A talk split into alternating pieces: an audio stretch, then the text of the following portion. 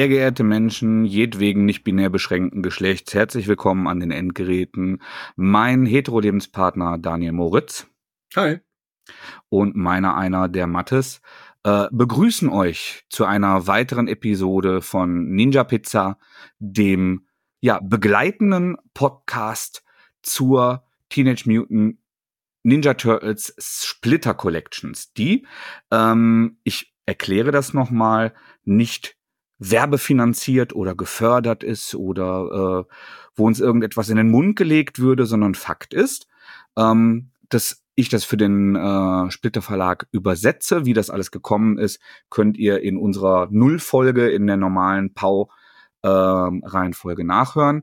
Und der Daniel ist das erste Augenpaar, das da drüber geht, äh, mich da aus durch strenge Fanbrille überwacht mit mir also nochmal kräftig nachübersetzt und ähm, dann redigiert, bevor Sven Jachmann vom Splitter Verlag das übernimmt. Was wir hier machen, machen wir äh, freiwillig, aus Freude, aus Leidenschaft, weil wir nichts Besseres zu tun haben, viel zu viel Zeit über haben. Das ist überhaupt der wichtigste Grund, dass wir das machen. Ja, ja, äh, aus blanker Langeweile sozusagen. Wir könnten so viel mit unserem Leben anfangen. Genau. Nee, äh, kurzum, weil wir es geil finden, sagen wir die ganze Zeit, dass wir es geil finden. Und äh, ja, sonst gibt's da eigentlich keine Gründe für. Ähm, wir, wir müssen mal klar ansagen, dass wir jetzt nicht mehr halbe und dreiviertel Stunden Episoden mit äh, detaillierten Informationen zur Übersetzung füllen können. Denn das ist irgendwann für euch auch nicht mehr so richtig interessant, wenn wir irgendwelche Erkenntnisse, die wir gefunden haben, zum 40. Mal wiederholen. Das kann man mal einstreuen oder wenn was Spannendes Neues passiert ist, werden wir das machen. Ähm, und das ist ja auch die Perspektive, aus der wir das machen. Insofern wird es immer wieder Thema sein. Vor allem aber, ja, gehen wir die Bücher noch mal so spoilerfrei, wie es möglich ist. Einen kleinen Ausblick müssen wir immer auf die Ereignisse geben. Ähm, geben wir das wieder und sagen halt auch, was äh, für uns so besondere Highlights waren. Weil wir die, die Bücher ja zwangsläufig immer diverse Male durchgelesen haben. Ne? Beim, beim ersten Mal auf Englisch. Ähm, die also ersten paar Hardcover-Volumes haben wir, glaube ich, auch beide noch mal ähm, dann in, in englischer physikalischer Form gelesen und dann jetzt natürlich die ähm, die Läufe für Splitter. Dann lesen wir es digital nochmal Englisch, dann ja, ja. die die erste Version, die zurückkommt und nochmal eine zweite. Und tatsächlich habe ich bis jetzt auch eisern immer das Finished Product, also das Buch, wenn es kam, dann auch nochmal gelesen. Ja, genau jetzt hast du so ein bisschen so dargestellt mit Understatement, als wäre eine Katastrophe, wenn du damit fertig bist und ich muss da dringend nochmal lesen, bevor man das später weitergeben kann. Aber äh, da sind wir natürlich weit weg von. Ähm, aber äh, Vier-Augen-Prinzip ist da immer ganz gut. Ja, also äh, auch wenn man irgendwo eine Formulierung klemmt oder irgendwas faktisch falsch wäre oder so, dann überliest man das natürlich leicht, wenn man es einfach selber geschrieben hat. Ich denke da immer so an meine Klausuren zurück Genau. Das war für mich immer plausibel, wenn ich es dann nochmal Korrektur gelesen habe, aber das hat mein Lehrer nicht immer so, so gesehen. und äh, daher ist das ganz gut, wenn das nochmal jemand anders einmal liest und man dann vielleicht ein paar Sachen nochmal diskutiert. Aber äh, das ist weit davon entfernt, eine Katastrophe zu sein vorher oder so. Ne? Also ich mache da jetzt nicht nur Magie draus oder so. Magie nicht, aber Understatement ist es auch nicht, weil auch wenn, äh, wenn uns schon mal hier und dort im Internet anderes in den äh, Mund gelegt wurde, also ich, ich dann auf einmal der, der deutsche Turtles-Experte bin, den, äh, der ich mich nie äh, behauptet habe zu sein, genauso wie der Splitter Verlag, oder äh, dann äh, gesagt wird, dass wir der Überzeugung sind, die beste Übersetzung der Welt zu haben, ist so eine Übersetzung eine ganz, ganz subjektive Angelegenheit. Und wir beide sind ja in allererster Linie Fans von dem ganzen Bums und haben so ziemlich jeden Comic, Serie, Film, Videospiel, was mit dem Kack zu tun hat, verinnerlicht, oft geguckt und haben daher ein ganz gutes Gefühl dafür, was wir glauben, wie so eine Figur sprechen und wie die wirken muss. Auf ja. Deutsch. Und ähm, das ist eigentlich das, warum ähm, warum der Dirk das wollte und warum äh, es erst ich und dann du dazu gefunden haben, weil ich glaube tatsächlich auch, also grundsätzlich, wenn wir uns über Filme unterhalten, egal ob es Turtles oder andere Sachen sind, bin ich jetzt erstmal da der bauchigere. Das bedeutet, dass ich die Sachen auf mich wirken lasse und mich da freu, äh, häufig wie ein kleiner Junge äh, freue und du bist schon der verkopftere. Du bist der, der da mehr analysiert, dem mehr Fehler und Ungereimtheiten auffallen und der sich da auch eher von mhm. ablenken lässt. Und insofern ist das eigentlich eine, eine ganz pfiffige Arbeitsteilung, weil ähm, also ich glaube, was, was Übersetzungen angeht, wenn wir einen Film gucken und wir merken, ey, hier ist, hier ist ein Wort, hier ist ein Witz echt gar nicht gerettet worden, ähm, dann ist es da ähnlich. Aber ich glaube schon, dass, dass wir beide mit Liebe drauf gucken und du aber auch noch mal mit mit einer ähm, realistischeren Schärfe und Härte als ich. ja, vielleicht. Aber wir ändern jetzt ja auch nicht großartig was am Originalmaterial, ne? Das muss man nee, ja auch immer. Nee, nee. Also äh, tatsächlich nicht häufig und äh, denn das Originalmaterial ist ja sehr, sehr gut. Mhm. Ne? Das ist ähm, sprachlich meistens sehr, sehr gut. Das ist überhaupt, halte ich es nach wie vor für die beste Comicserie, also so ongoing, langfristig erzählte Comicserie, die ich je äh, gelesen habe. Und ähm, aus aus Gold muss man ja jetzt kein Platin machen und da sind nee, wir, glaube ich, da sind wir, glaube ich, auch nicht die richtigen für. Nee. Ähm, das, sondern es, es geht drum, das zu retten. Und wenn was nicht zu retten ist, es gibt ja auch so Witze in Filmen, die kannst du nicht transportieren, die sind nicht übersetzbar. Ich glaube, wir werden im dritten Band nochmal auf, auf so einen äh, Witz kommen, den ich gar nicht transportieren konnte, den, den Donny und April sich an so einer Türe erzählt haben. Hast du vor Augen, wovon ich spreche? Mm, ja, in etwa, ja. Genau, also da kommen wir nochmal drauf.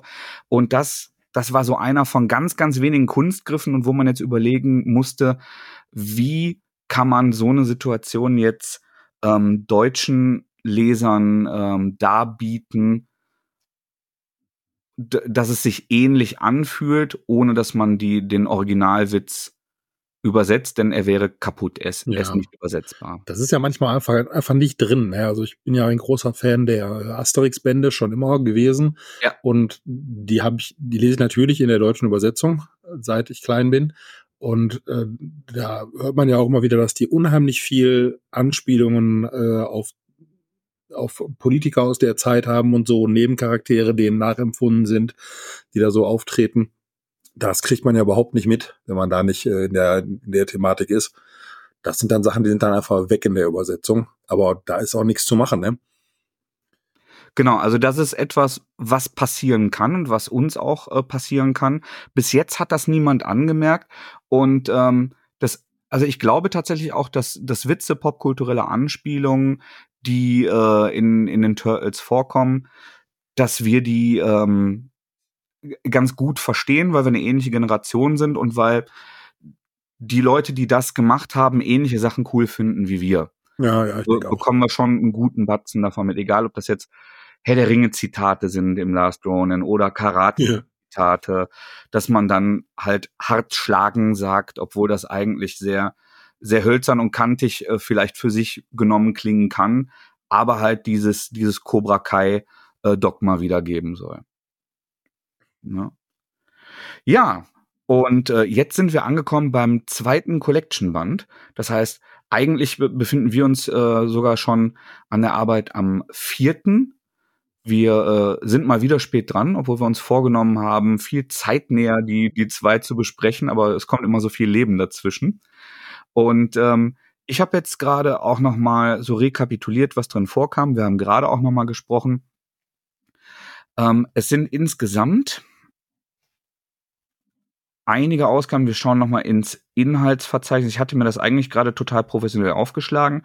Ähm, enthalten sind die Ausgaben 13 bis 20 der mhm. fortlaufenden Serie und die Einzelausgaben Casey Jones, April, ähm, Fugitoid, Krang, Baxter Stockman und die Miniserie, also die, das erste Mal, dass abseits von der Hauptserie eine Serie, die länger als ein Heft ist, also ein, ein Spin-off, das länger als ein Heft ist, The Secret History of the Foot Clan, die geheime Geschichte des Foot Clan, ähm, Ausgaben 1 bis 4. Das ist enthalten. Ja, und die, die ist jetzt ja auch äh, drastisch wichtiger für die, für die Ongoing Series.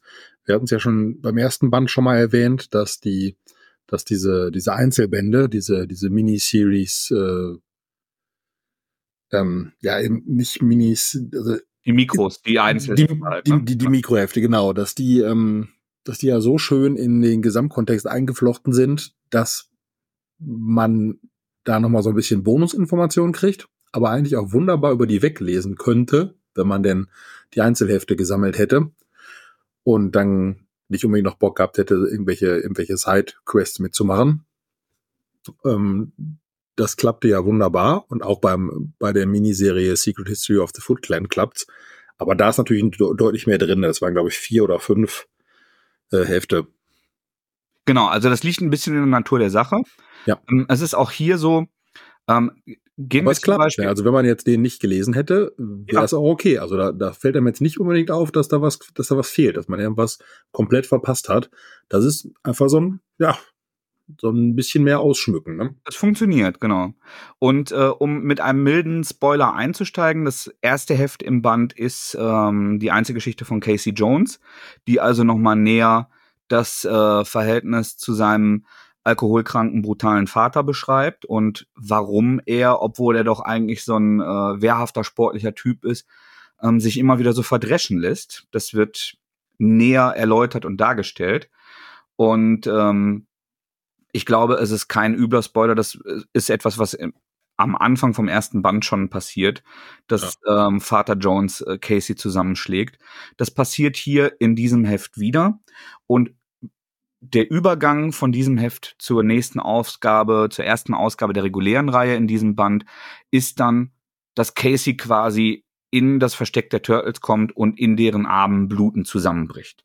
Das ist das Ende vom äh, Casey Jones Einzelheft und das An äh, der Anfang von diesem Heft. Hat man Casey Jones nicht gelesen, weiß man auch, der kommt jetzt und dann sagt er halt auch, mein Vater hat mich äh, zusammengeschlagen. Ich, äh, ich, war, ich war zu schlau oder ich, hab, ich war zu vorlaut oder ja, genau. äh, sinn, sinngemäß sowas sagt er. Ja, das ist halt gut eingebaut, ne? weil die Turtles haben diese Information ja auch nicht. Ne? Also wenn jetzt hier der, der allwissende Leser die Information hat und den Casey Jones Band gelesen hat, dann weiß der das schon, aber äh, Casey muss das ja irgendwie an die Turtles äh, weitergeben. Genau. Und wenn man den Casey Jones Band dann nicht gelesen hat, dann hat man die Information auch einfach jetzt so direkt zusammen ne, und kann sich sagen, ah, okay, gut, ist wieder von seinem Vater verdroschen worden, mhm. äh, ist dann weniger ausgeschmückt, aber man hat alle notwendigen Informationen, das ist schon okay. Und ich halte nach wie vor die ähm, diese Darreichungsform in dieser chronologisch, äh, in diesen chronologisch dargebotenen Hardcovers für den, den besten und einzig wahren Weg, das richtig zu erleben, so wie es gedacht ist, weil halt die, die Figuren so viel mehr Fleisch auf die Knochen kriegen, so viel mehr Motivation. Also, es, also selbst die Hauptserie hat schon deutlich mehr Emotionen, Ernsthaftigkeit, Drama, als man das von, von so einer komplett bescheuerten Prämisse wie mutierten Ninja-Schildkröten erwarten würde. Auch wenn man äh, irgendwie so Iterationen davon kennt, die man als Kind konsumiert hat. Aber zu wissen, was dieser Anhänger, den Casey trägt, bedeutet, zu wissen, warum er denn jetzt nicht einfach seinen Vater zusammenschlägt, zurück, also sich wehrt, den richtig verdrischt, weil der ja ständig auch hornvoll ist und dann wahrscheinlich auch äh, relativ leicht für Casey, der, der sehr sportlich, sehr kräftig ist, äh, es wäre, sich zu wehren. Ähm, das, das gibt der Figur halt viel mehr Tiefe und Dimension als der herzliche Straßenschläger, der er davor häufig war. Ja. Ne? Und ich finde, wenn, wenn wir vielleicht mit den Einzelausgaben anfangen, ähm, dass das in diesem Band bei den Villains, also den Schurken, besonders gut gelungen ist. Einmal bei, äh, bei Baxter Stockman, der ja ein sehr, sehr intriganter Puppenspieler ist, der eigentlich die ganze Zeit alle gegeneinander ausspielt, der immer sein eigenes Ding macht und im, im Kopf mit allen Menschen völlig unempathisch und eiskalt Schach spielt. Und das ist jetzt erstmal eine, eine Figur, wie es die hundertmal schon gab in irgendwelchen Comics, Science-Fiction, Horrorgeschichten. Das, das, das böse, skrupellose Genie, das, das hat jetzt erstmal nicht so viel Tiefe und Fleisch.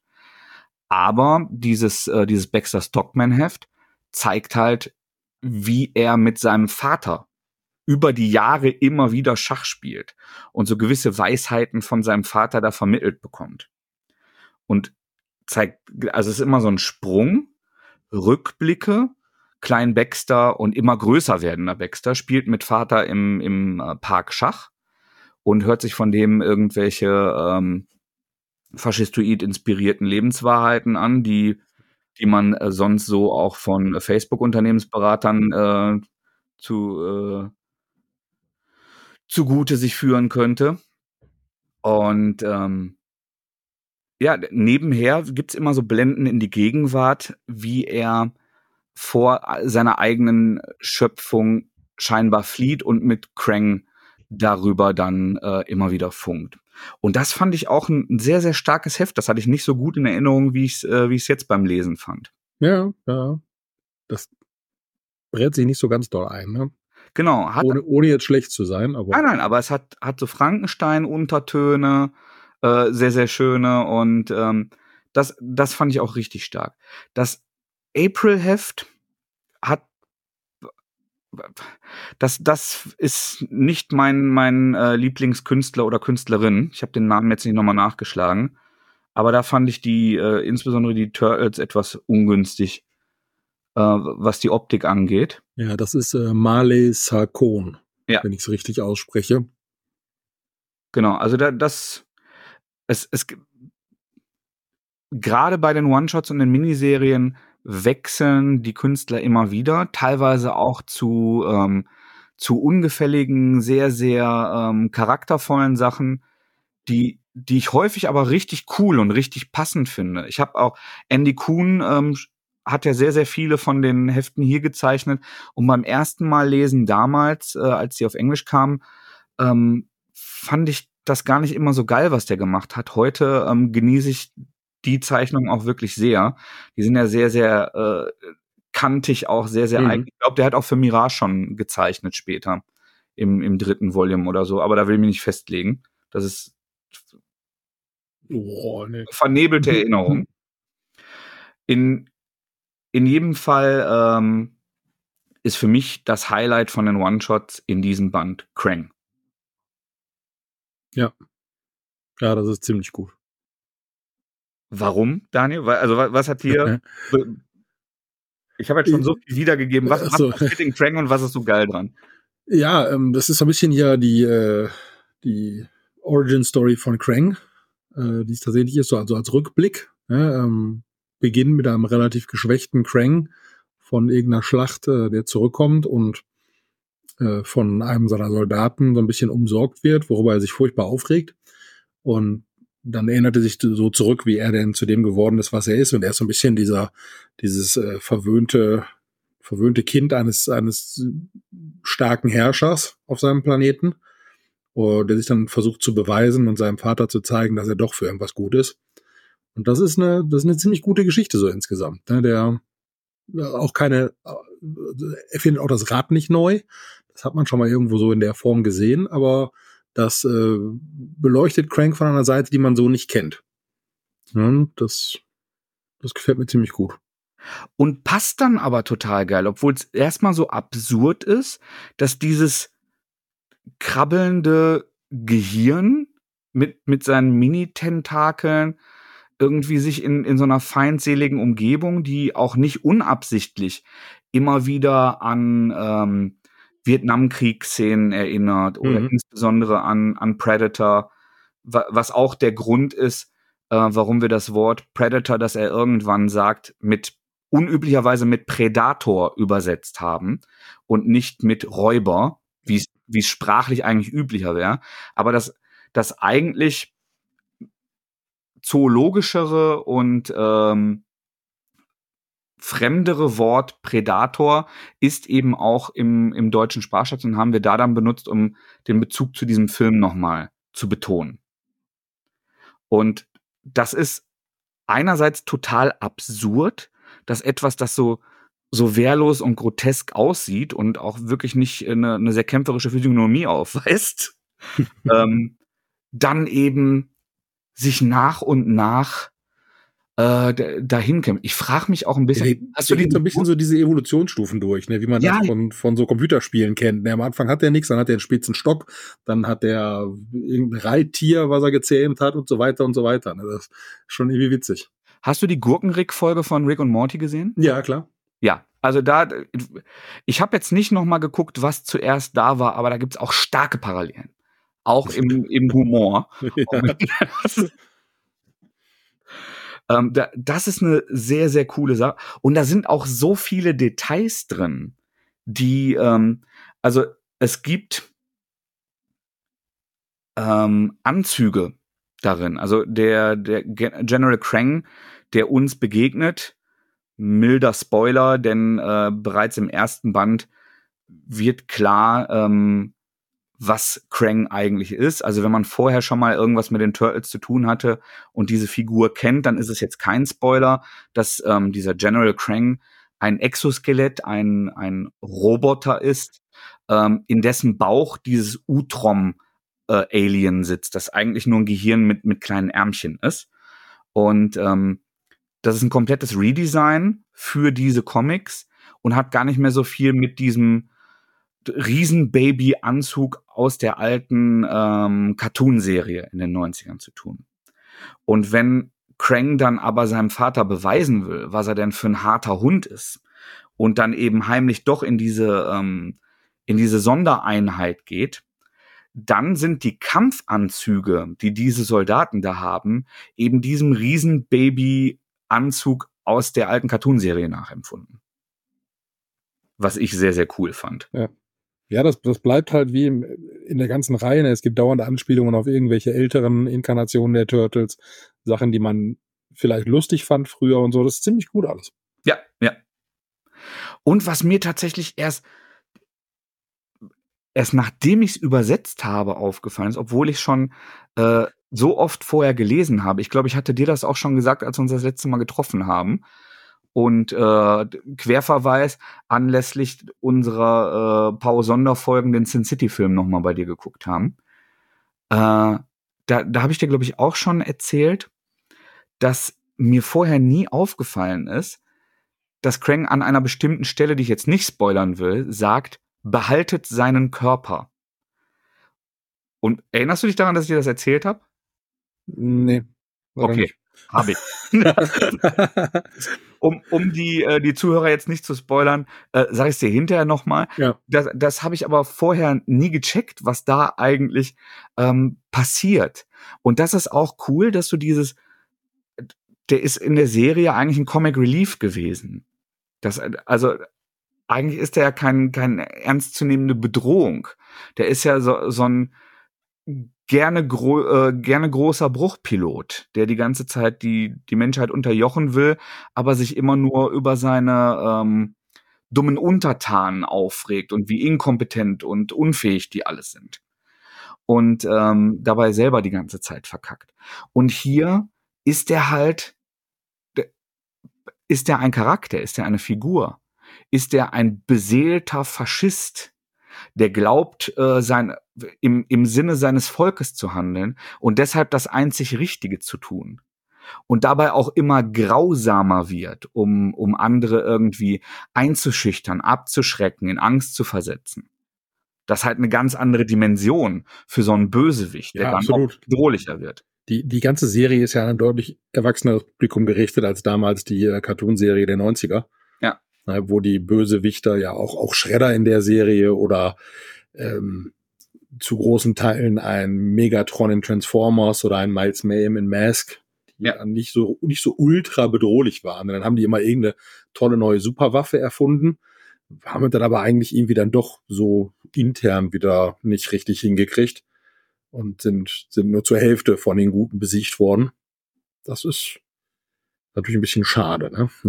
Das ist auch so ein bisschen diesem Konzept Kinderserie geschuldet. Ja, genau. Dass du selbst als politisch mäßig kompetenter Neunjähriger nicht wirklich daran glauben kannst, dass so ein Bösewicht sehr kompetent ist, wenn er jede Woche es immer wieder aufs Neue schafft, innerhalb von 20 Minuten zu verkacken. Ja, ja. Und das ist, das ist hier halt auch anders konzipiert und aufgebaut. Ähm, wo, wo wir bei Krang sind, es gibt ja, ähm, abgesehen von diesen begleitenden äh, One-Shots, zwei größere Handlungsstränge, die hier erzählt sind aus der Hauptserie.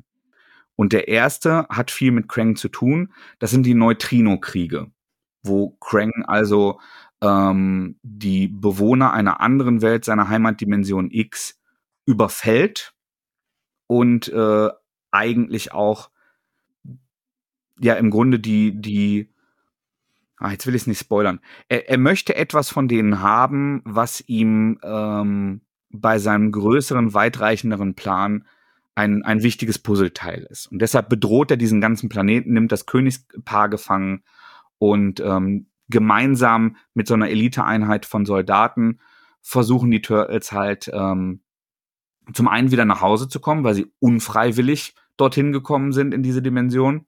Ja, ist mehr so ein Unfall, ne? Genau. Ne? Also es ist eigentlich soll jemand anders dorthin teleportiert werden. Die Turtles sind mit in Reichweite und klären dann mit diesen Neutrino-Soldaten ähm, oder versuchen, die, diese Bedrohung abzuwenden und äh, Krang davon abzuhalten, seine Ziele umzusetzen. Und das war abgesehen davon, dass ich jetzt auch mit der Lektüre des vierten Bandes finde, dass die Serie sich kontinuierlich steigert, immer stärker wird, mich, mich immer mehr, immer wieder überrascht, obwohl ich schon so oft gelesen habe, war für mich ganz persönlich der Neutrino-Krieg so der erste Dip. Das, die, die erste ganz leichte Talfahrt, das macht Spaß, das ist gut, aber es sind für mich halt so Militärthemen, gerade wenn die sich über mehrere Hefte ziehen. Das hatte ich auch im ja, ersten genau. Last Ronin, wenn, da haben wir, glaube ich, auch schon mal drüber ja, gesprochen. Genau. Ja, da fällt, haben wir auch schon gesagt, da fällt uns die Übersetzung ein bisschen schwieriger, weil uns da so die, die äh, Fachbegriffe ein bisschen fehlen und wir die oft nachschlagen müssen. Ähm, das geht uns, glaube ich, beiden so ein bisschen so, das ist nicht unser täglich Brot, ne? Genau. Also die Story ist gut. Also wir sind beide ein großer Fan auch von von dem uralten Film Aliens. Ja, ja, ja, ja. ja der, der, der ist fantastisch. Der ist ja auch sehr militärisch. Ähm, aber trotzdem klasse. ja, aber da halt auch mit, da, da steht ja nicht die militärische Operation, sondern diese sehr überspitzten Larger-than-Life-Charaktere. Ja, Ein bisschen ja. wie sie es mit Expendables schlecht versucht haben nachzumachen. Das ist ja so ein bisschen dieser 80er ähm, Archetyp-Actionfilm, dass du halt diese den, den Clown, der ständig Sprüche klopft. Dann genau. hast du halt die, den schweren, äh, schweigsamen Artilleristen, der alles fertig macht. Irgendwie in diesem Fall eine Dame, äh, Frau Vasquez. Und äh, genau, also die, solche und diese Charaktere oder so stark überzeichnete Charaktere sind die Neutrinos jetzt halt auch nicht unbedingt. Nee. Ne, die, die hätten auch ein bisschen mehr Fleisch gebrauchen können.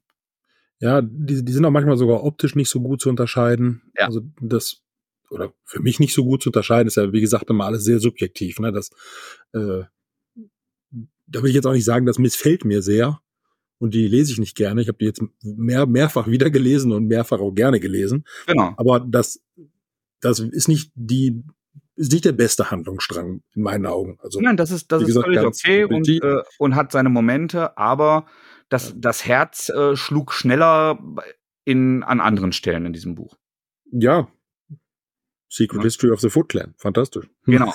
Da, da äh, werden wir gleich noch zu kommen. Das genau. ist der krönende Abschluss. Ähm, und der uns dann sehr viel leichter fällt, weil wir von diesem ganzen äh, Ninja-Feudal-Japan-Kram ja einfach unglaublich viel sowohl auf Englisch als auch auf Deutsch konsumiert haben. Im Gegensatz zu, äh, also wenn man jetzt halt voll auf diese Military Action steht, dann äh, würde einem sowas leichter von der Feder gehen. Aber das sind so persönliche Präferenzen. Wenn, wenn ihr halt sowas cool findet und die Turtles mögt, dann äh, werdet ihr die Neutrino, äh, Neutrino Wars vielleicht besonders aufregend und stark finden. Ja, und die sind, die sind ja auch so sehr unterhaltsam, weil ja dann diese doch sehr, sehr klassisch militärisch eingeordneten Handlungsbögen dann diese völlig abgedrehten Turtles reingedrückt werden. Sei es jetzt hier Raphael, der an vorderster Front dabei ist, oder Michelangelo, der unbedingt die Prinzessin retten will. Das ist schon alles sehr witzig. Genau, genau. Und auch diese, diese Verbrüderung äh, von, von Rev mit, äh, mit dem Haudegen, äh, dem, dem äh, einsilbigen Schläger äh, von den Neutrinos, das, das hat schon so nette Actionfilm-Momentchen. Ja, genau. Ne? Aber cooler fand ich die zweite Storyline, die eigentlich eingeleitet wird mit, äh, mit Aprils ähm, Einzelgeschichte, die versehentlich, als sie nochmal äh, ins, ins Stockgen-Labor geht, ein anderes Experiment befreit. Und ähm, dieses, dieses andere Experiment ist, Spoiler, ein ja. weiterer Turtle-Mutant. Ja, und dieser weitere Turtle-Mutant hat, boah, wie sagen wir das? Weniger Selbstkontrolle, Empathie und ähm, Interesse an, an kulturellem Austausch als die vier Turtles, die uns bereits bekannt sind. Und ähm, marodiert dann erstmal mehr oder weniger ähm, durch die Stadt. Vor ja, der, allem. Der, der hat auch eine deutlich ausgeprägtere Physiologie, ne? Ja, ja, genau. Also der ist, der ist größer, der ist breiter. Die Rede ist natürlich von Slash, falls ihr ihn aus äh, anderen Serien, Comics oder Filmen kennt, dem in Anführungsstrichen bösen Turtle, denn der, der wird sehr, sehr häufig böse eingeführt sehr, sehr häufig dann aber in, in so einen wechselhaften Charakter, der, der immer mal wieder ähm, ja, sein, seine Zugehörigkeit ähm, verändert und seinen, seinen eigenen Zwecken anpasst und seine, seine Ideologie auch verändert. Und ähm, das, das läuft hier tatsächlich nicht unähnlich und ist, äh, der wird später noch eine richtig spannende Figur. Hier ist er zuerst erstmal im Stockgen-Labor darauf trainiert worden, ähm, die Turtles und Splinter zu finden und zu töten. Ja. Ne? Das ist, äh, der, der ist also wirklich Terminator-mäßig programmiert, soll losziehen, soll die platt machen. Und ähm, das äh, fand ich die wesentlich stärkere Storyline, weil die auch extreme Auswirkungen ähm, insbesondere auf Leonardo hat also was das mit, mit Leonardo macht, und auf Mikey. Und beide Turtles gewinnen durch diese Geschichte ganz, ganz viel Tiefe. Wie, wie sie halt ähm, die, die Welt sehen, was sie zur Gruppe beisteuern, ähm, wie, wie sie andere auch irgendwie von ihrer Weltsicht überzeugen. Ähm, das ist gerade gegen Ende hin sind das sehr, sehr starke Momente.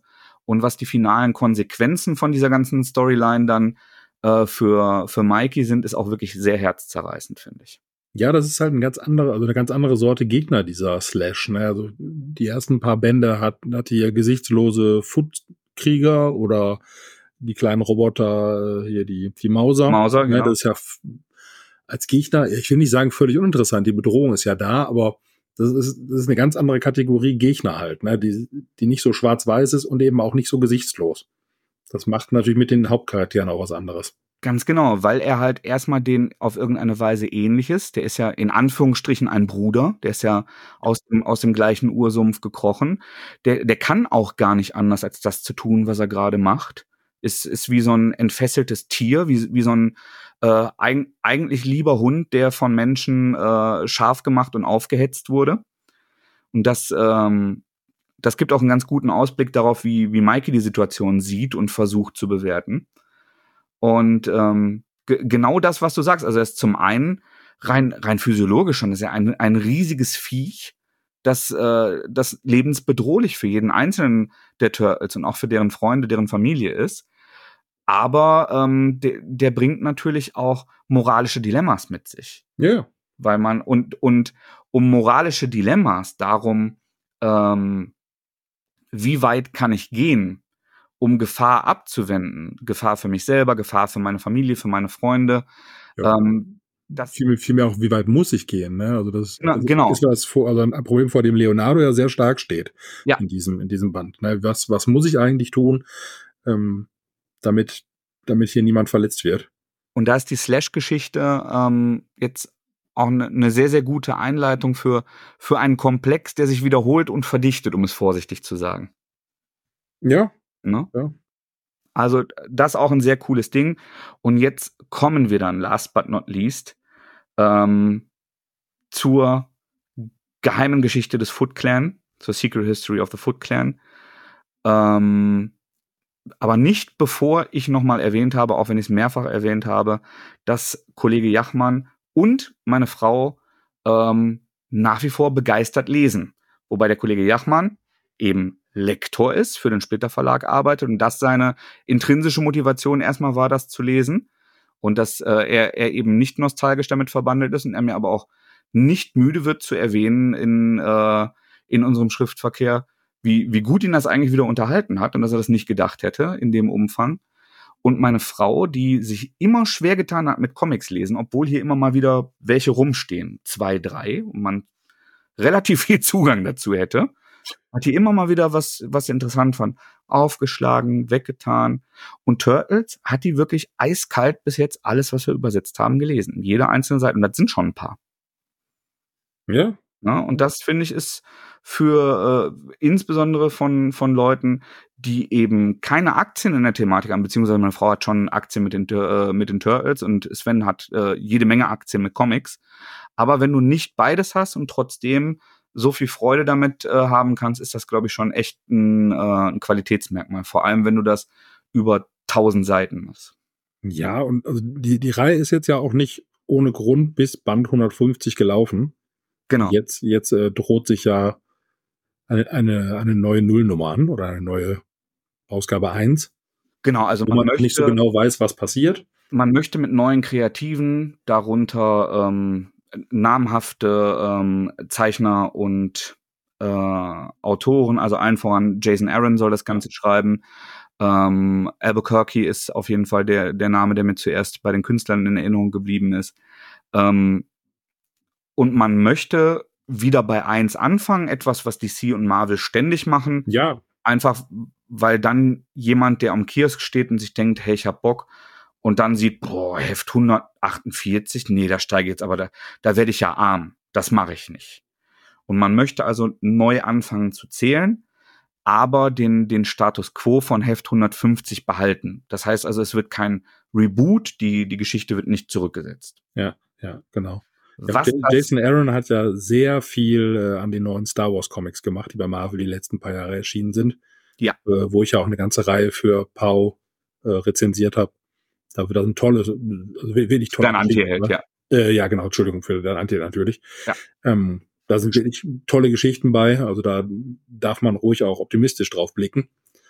Aber äh, Veränderung muss nicht immer gut sein oder muss einem nicht immer gefallen. Das, äh, Nee, aber da sind wir in Deutschland weit von entfernt. Da sind wir jetzt gerade Ja. beim vierten Band und Genau. bis Band da haben wir noch Luft. ich glaube, theoretisch bis Band 18 oder so müssten, müsste das Material in dieser alten Zählrichtung gehen. Angekündigt ist jetzt der 16. Band in den Staaten. Da, also bis dahin fließt hoffentlich noch viel Wasser den Rhein runter. Klimaveränderung Veränderung sagt was anderes. Aber das in, in Deutschland haben wir jetzt erstmal noch einige Hefte vorher. Aber interessant ist es auf jeden Fall, dass sich da was tut und verändert. Und ähm, man, man hat bei IDW auf jeden Fall auch gesagt, dass man äh, einiges Neues nebenher noch machen möchte. Und gespannt darf man sein. Ja, aber nach diesem kurzen Exkurs zurück zu Secret History of the Foot Clan. Das war, glaube ich, für uns beide ähm, so, so der Moment, wo, wo wir gemerkt haben, dass das wird hier was ganz Großes. Da, da verliebt man sich gerade, oder? Ja, das, das ist eine fantastische Story. Ähm, geschrieben von Matteo Santoloco. Genau, der lange Zeit dann auch Hauptzeichner ist, Ja. äh, im, im dritten Band äh, City, äh, City Fall. Ja, der, der auch ganz neue Charaktere erfindet, die, äh, die auch bleiben im, im weiteren Verlauf der Story, die jetzt nicht vorher schon mal irgendwo in einer anderen Turtles-Instanz vorgekommen sind und in Anführungsstrichen nur gut umgesetzt sind von IDW, ja, ja. das, äh, sondern wirklich hier nochmal ganz von Null an neue Sachen rausge, rausgehauen hat, die richtig gut sind, die mir richtig gut gefallen. Und die auch viel, viel mehr, äh, ja, richtige History für die, für, für das Turtles-Universum bedeuten, ne? Ja. Also wir, wir haben nicht ohne Grund äh, neulich in unserer kleinen Weihnachtspause in Anführungsstrichen als eine Filler-Episode ein altes englisches Interview mit Matthäus, was ich mal für dein Anti-Held gemacht habe vor vielen Jahren, als die Turtles in Deutschland noch bei Panini erschienen sind. Und ähm, da ist klar geworden, der ist halt ein, ein riesen Anime- und Manga-Fan. Ähm, also Akira spielt für den eine große Rolle. Wenn er später, milde Spoiler, ähm, den, den Roboter äh, Metalhead einführt von den Turtles, dann hat er dem bewusst so ein Ghost in the Shell Design gegeben. Also Matthäus ist derjenige, der in den ersten Jahren dieser Serie diese japanische Eleganz und Identität gegeben hat. Und ja, ähm, massiver Einfluss, ne? also wirklich äh, das das wird Folgen haben. Ja, im, im, ersten Band waren die, ähm, die Rückblicke schon von ihm, also wo, wo wir wirklich ähm, Hamato Yoshis Familie im, im feudalen Japan sehen. Und ähm, in, in diesem Stil, ähm, obwohl ich finde, dass der sich auch sichtbar äh, entwickelt hat, schon von diesem ersten zum zweiten Band. Da liegen ja, glaube ich, auch ein, zwei Jahre zwischen. Hm. Man, man sieht, wie, wie wahnsinnig große Mühe. Also er ist auch ein riesen Turtles-Fan von Kindesbeinen an. Und ähm, das war ihm ein Riesenanliegen. Und ähm, ja, also diese, er war erst angedacht für die feudal-japanischen Sachen und äh, übernimmt dann nach und nach auch immer mehr die, äh, die Hauptserie gestalterisch. Und ähm, ich, ich finde daran so faszinierend. Erstmal war das seiner Zeit voraus. Die, die letzten Jahre ist das in der Popkultur, in der amerikanischen Popkultur super viel passiert.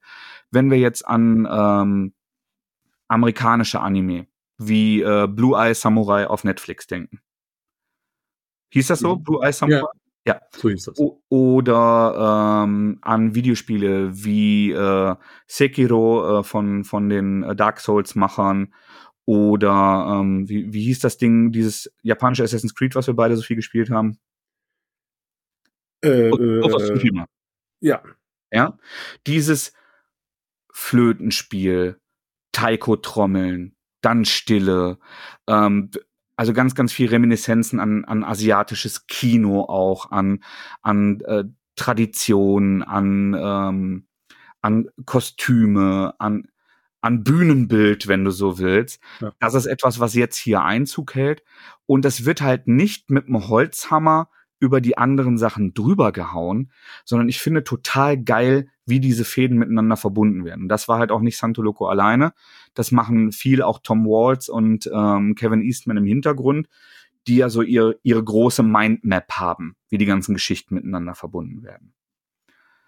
Und da, also es ist ein Twist in dieser Story, ähm, wo es um einen Dämon geht. Die, also als ich diese Seite umgeblättert, hast du das kommen sehen damals? Nee, gar nicht. Gar nicht. Und oh, gespannt, was, was passiert hier? Ja. Es lag doch die ganze Zeit vor meinen Augen. Ist das geil, Alter. Also das ist schon das.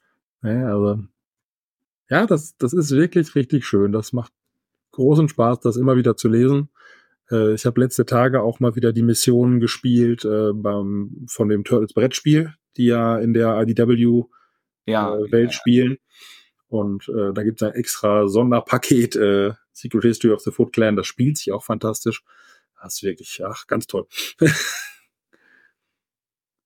Traumhaftes Ding. Und äh, also ist natürlich durch diese Rückblicke hat man natürlich auch ein bisschen mehr diese Freiheit, mal ein paar Sachen ein bisschen anders zu machen und eben auch diese Anspielungen auf hier so Akira Kurosawa Filme zu machen oder viel, ja. ähm, eben da auch mehr so ja Kameraperspektiven und Bühnenbild, wie du ja schon sagst, so diese Aufbauten mal eben mal einfach zu machen, da es ein Rückblick ist ja. Äh, und das dann eben nicht über die normale Story drüber zu kleben, wo es vielleicht unpassend wäre oder dann direkt auffällt, dass man es absichtlich gemacht hat. Ne? Ja. Also was ich immer wieder merke, beim Lesen ist, ich habe den ersten Band jetzt beim Übersetzen intensiv immer und immer wieder gelesen, habe mir gedacht, boah, ist das, ist das stark. Also ich hatte das stark in Erinnerung, aber dass mir das jetzt so viel Spaß macht wieder, hätte ich nicht gedacht. Beim zweiten habe ich eine deutliche Steigerung gemerkt und ich gebe jetzt schon mal zu Protokoll, obwohl ich so verliebt in Secret of äh, History of the Foot Clan bin, dass ich im dritten dann auch wieder dachte, boah, ich hatte Secret History in so guter Erinnerung, dass ich vergessen hatte, dass eigentlich der dritte Band noch geiler wird. Und jetzt ja. gerade, jetzt, also war, war so mein Eindruck beim Lesen. Und äh, jetzt, jetzt gerade lese ich den vierten wieder und äh, wo, wo äh, Sophie Campbell übernimmt und der auch wieder so viel andere Dinge ähm, aufs, aufs Tableau bringt und die, die Figuren ganz anders erforscht.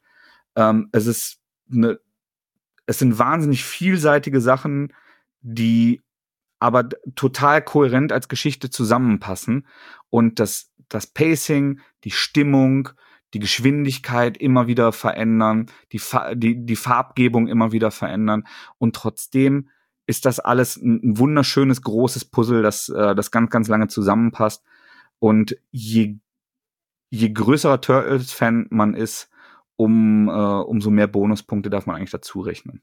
Ja, und das, das bleibt ja auch relevant. Also all diese Sachen, die ähm, die so erfunden werden in dieser Miniserie von vier, fünf Heften. Ja. Die bilden Grundlage für Hefte so um die Nummern 120, 130 rum, ne?